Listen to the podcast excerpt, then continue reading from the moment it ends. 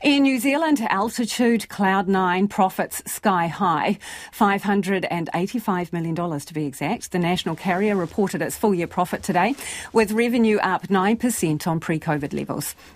Things are so good, the airline is planning to pay its workers chunky thank you bonuses, but it's also issued a warning. It's an uncertain economic environment on the horizon, volatile fuel prices, wage inflation, a weaker New Zealand dollar, and increased airport charges. Well, joining me in the studio is Air New Zealand CEO Greg Foran. Kia ora. Kia ora. That is a shed load of money. So, people will want to know when are you announcing fare reductions? Um, well, we continue to work on fares, and you know, I was looking at some earlier on this morning. I don't spend all my life looking at fares, but I knew it would be a hot topic today. Of course. And um, you know, if you book a bit further out, our prices are still good. Um, but I am the first to acknowledge that pricing has moved up. You know, we're about 30 to 35% of where we were pre COVID. It's not going to go back to pre COVID levels. Why not?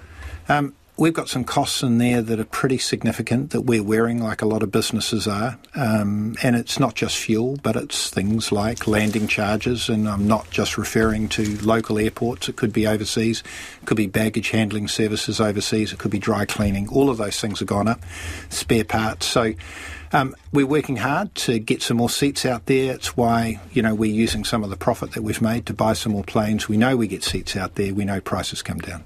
But despite all of those headwinds that you have identified, you still managed to make $585 million, which is the number that people will keep coming back to. So when can they expect everyday lower airfares, not specials, not grab a seat here, and not if you book two months in advance? You're the national carrier. Yeah, look, those things are really hard to predict, aren't they? You know, what I can see is I can see an easing of prices, but to go and put a dollar number on it or a date on it becomes difficult. I'll give you an example of where I can see easing prices. As I look ahead to what's happening as we get into summer, we're going to have a lot more capacity hit Auckland, Christchurch, into um, America. About 40% more capacity because Delta's coming, United's putting on more flights. We're back to 100% of what we were pre COVID. Extra 40%, that is 10,000 more seats into America. I would suggest to you, without putting a dollar number on it, because they're hard to predict, isn't that going to bring some easing of prices? I would say yes. Internationally, you mm-hmm. mean? Yeah, so domestically, where most New Zealanders would be travelling, they're not the lucky few who are able to travel offshore. What about domestic prices? Yeah, well, once again, we're working hard to get more capacity, to get the planes flying even more than what they are now and buying more. I'm very conscious that pricing is up for many New Zealanders. So, what we're working hard on is get some more seats out there at some lower prices and let's get what we call the load factors or how full the planes are up a bit more. They have been full. In the last couple of months, they've come down a bit. Um, frankly, we didn't see as many Kiwis travelling during the FIFA tournament as what we thought there was going to be. So we've got some ability now to get some more seats out there at lower prices, and that's exactly what we're working on. How much of your profit comes from domestic travel? Oh, look, that isn't something that we share publicly. But, you know, suffice to say. That is the point, right? Isn't it, Greg? to say. Isn't that the point? You no, won't no. share that publicly. People are groaning and straining over these prices. You talk about international travel. Most Kiwis will be using domestic routes. You're going to give your workers a $2,000 bonus, which is fantastic. A lovely thank you. Where's your thank you to the taxpayers? Um, look, we've been working on this all the way through. A lot of shareholders of Air New Zealand are actually a combination of staff and sharesy owners and all the other things.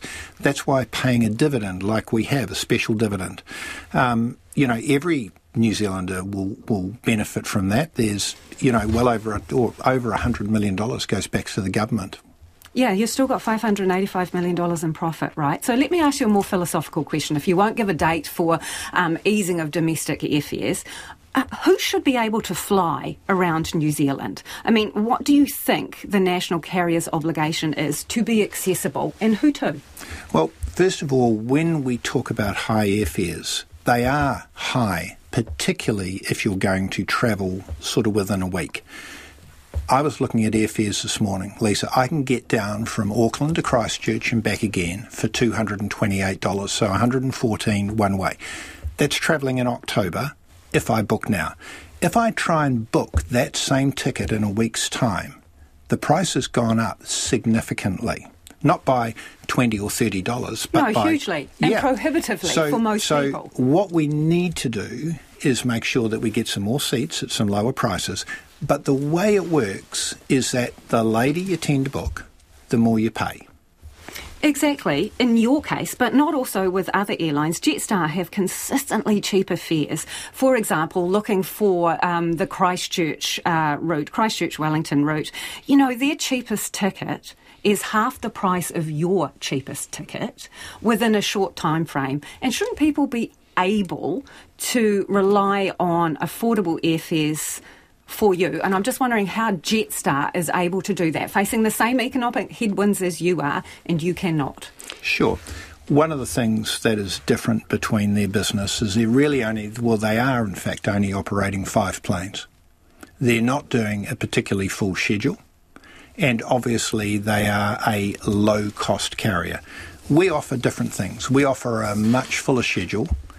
Our performance, and we track this so it's public knowledge, about two thirds of their planes will arrive on time. Um, our performance, take yesterday for example, we were running 92.6% of our planes on time. We flew 500 Is flights that worth yesterday. several hundred dollars more, do you Um, think, in a ticket? Well, when you're comparing those prices, there's not several hundred dollars necessarily in every single case. And and if you airfare, and I'm if you book early, um, then you can get a good price with Air New Zealand. So, you know, it's a different sort of airline. They're only running five planes. Um, we know, we acknowledge that our pricing is high and we're going to work hard to get that down. We're buying more planes. Yeah. We're working on getting those planes going. I think Air New Zealand is doing a pretty good job. Anna, our newsreader, has been listening intensely here, and she's got a question for you as well, Greg. Anna? Okay, I've, um, a personal question, but actually for, for everyone. I want to head across the Tasman.